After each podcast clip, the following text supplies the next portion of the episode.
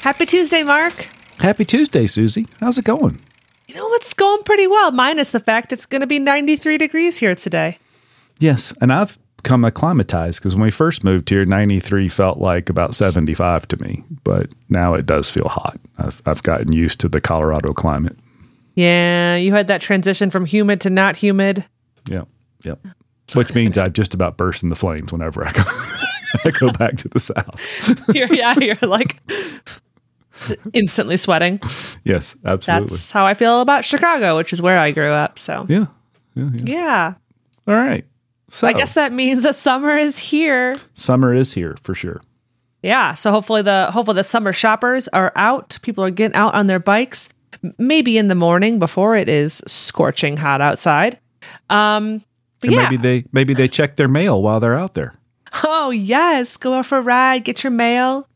Think you need some service, some stuff? How can we help uh, reach some of those riders? I, I believe that's called direct mail.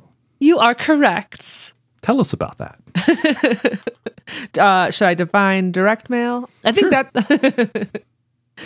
um, direct, I mean, so typically it's like a, a postcard. You could do something that has maybe a gift card that that's, can separate from it. Um, helps really stand out from your... From the rest of the mail, we purposely go for sizes that kind of deviate from some of the standard envelopes you see. So it helps give your give your mail a pop of color. I love that. Yeah, but it's super effective. It's a great way to reach more people in your community. And this this summer is a really great time to leverage direct mail. Yep, and we can help with that, right? one hundred percent. So uh, we've been doing this a few times now, and we we love it. Um, Retailers have been responding really well, but we've been partnering with the N B D A and the Bicycle Co-op to provide just, I think, a more competitive pricing to retailers. So we kind of will combine some of our um, design services with their efficient printing services, if that makes and sense. Scale. Yeah, and, and got scale. scale. Yeah, there we go. Yeah. Yep, scale. So they're they're really great. They've they've. I mean, that process has really been ironed out, um, and then we can help create.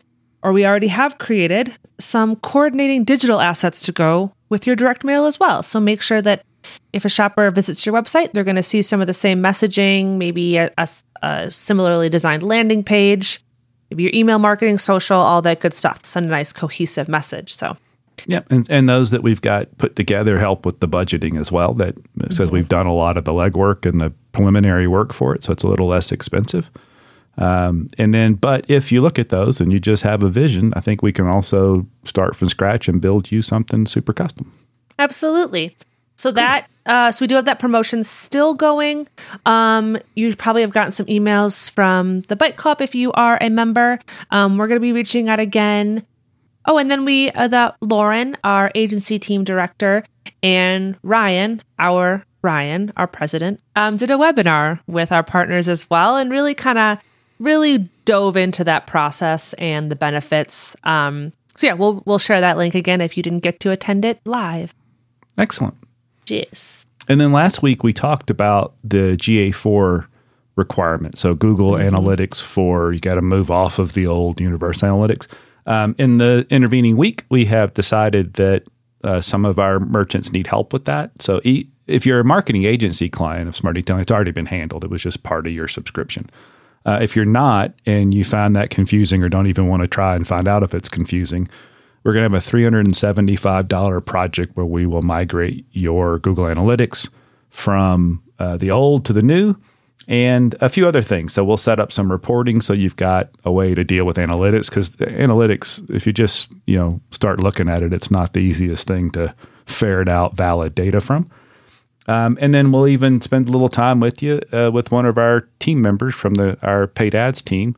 They'll sit there and go through that with you and kind of give you a basic tutorial and a few tips on how to gain some insights with G A four, because it is different than mm-hmm. it has been. Uh, in fact, it's different enough that Google's requiring this migration. So I think a heck of a package, um, you know, no obligation beyond that. But if you do like that idea um, of somebody being there to help, like this team member from the ads team is going to be, well, then if you like a subscription for maintenance or marketing, then that three hundred seventy-five dollars, we throw that out and it's just part of your subscription as an agency subscription client. So there's a couple options there to help get that done.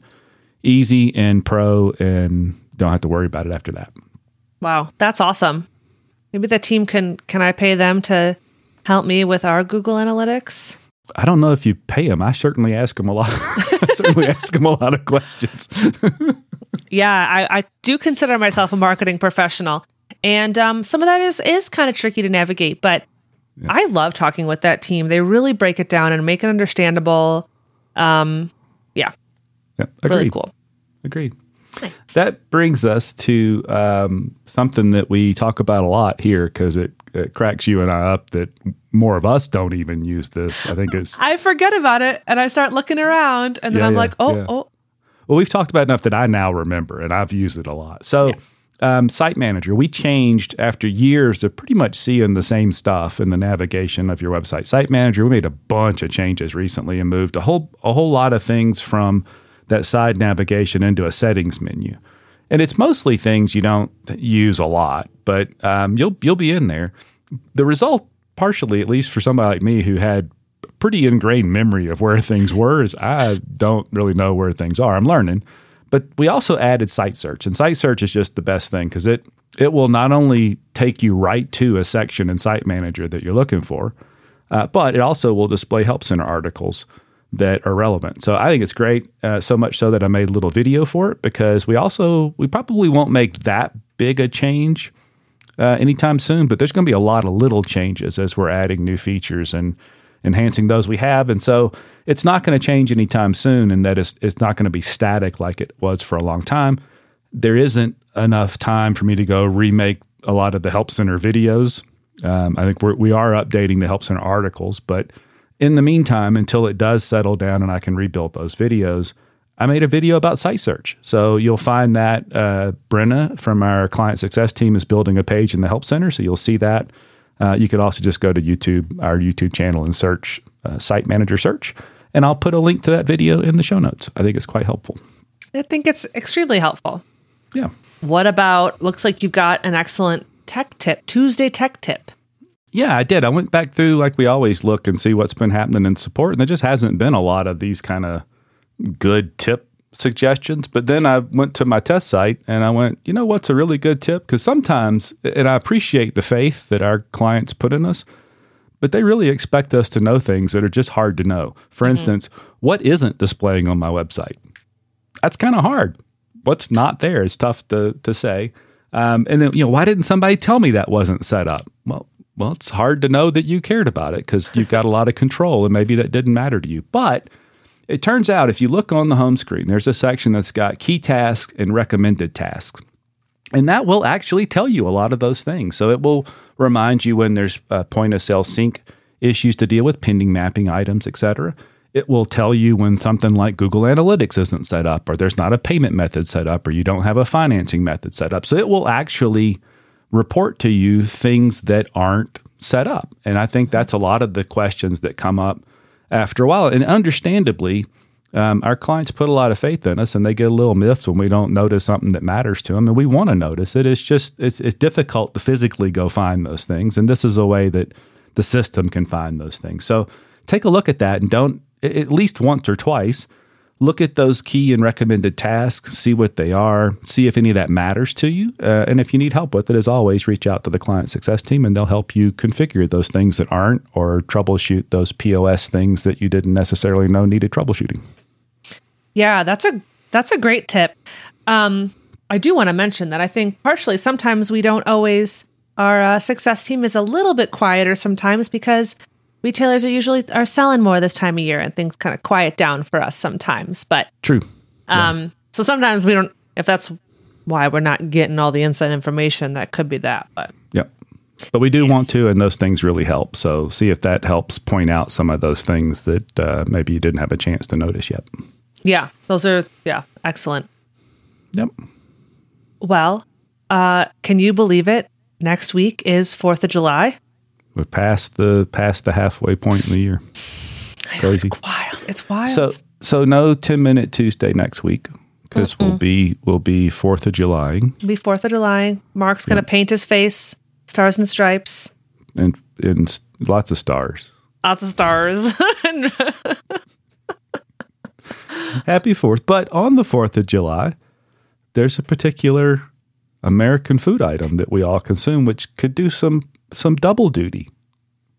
Oh, yeah. So to, to hot dog or to not hot dog? Yes, I say hot dog. You say hot dog.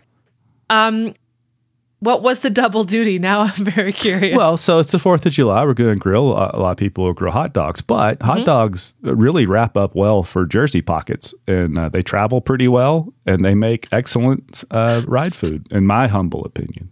I feel like, is that a choking hazard? Is that, no? Or I guess Everything, anything. Everything's a choking hazard at one hundred eighty beats a minute, which is where I spend I'm... a lot spend a lot of my rides there. I made the mistake of um, kind of more like base season, you know, uh, I was packing like trail mix, and I was like, this is how I die. Yeah, yeah that, that not only is that a choking hazard, it will remove any moisture from, from your mouth. It's hard to chew when you're breathing hard. Yeah. Um, well, so chew your, chew your food. That's really the takeaway from today's ten-Minute Tuesday. Um, yeah, so I, I live in a, uh, we are a vegetarian household, um, but, you know, hot dogs really run in my blood. My grandpa had, like, hot dog restaurants in Chicago growing up, so we are very loyal to the to the humble American hot dog. So you're an eighty or ninety percent vegetarian household. Yeah. uh, I won't say no to a hot dog once a year. Yeah. Once yeah. in a while is okay. Yeah. Well, it's that time of year, though. I'm going to have hot dogs, and uh, if I happen to go for a ride, I might take one with me. Oh, wait. Quick hot take. What do you put on your hot dog? In general? There is a wrong answer. As right. a hot dog connoisseur, there's well, a wrong I'm not a hot dog connoisseur. I, I will put all sorts of stuff on my hot dog. Pickles and the usual relishes. I like coleslaw on a hot dog. Oh, okay. You know what the wrong answer is? What? Ketchup. Why? I don't know. It's really sacrilege, though. Oh. You do. Well, you, you do. If do you what can't you explain, do. If you can't explain why, especially with the hot dog that has more unknown ingredients in it than most foods, I think you put whatever you want on a hot dog. You do do whatever you want to do. That's right. Uh, but uh, you'll do it without us next Tuesday, yes. And then we will be back the following week, I hope, because we have a bit of a company summit going, mm-hmm. and we may actually be in the same room again for that. So I'm thinking we might do ten-Minute Tuesday from uh, the place. I should know where we're doing this meeting, but wherever that is, uh, maybe we could do ten-Minute Tuesday live from there. Whoa. Oh, live. I don't know. You have okay, to- not live. Together from there. There we go. There's a lot of editing that happens, so what comes comes out of my mouth, but um, not as much as it used to be. We're getting better. Speaking look, of, we were really close to ten minutes this week until this hot dog thing started. I'm sorry, I have so many feelings about hot dogs. Um, yeah, well, mustard is the best topic. On that fair note, en- fair enough. I'll we'll see you a week after next. We'll see you not next Tuesday, but the next Tuesday. Right.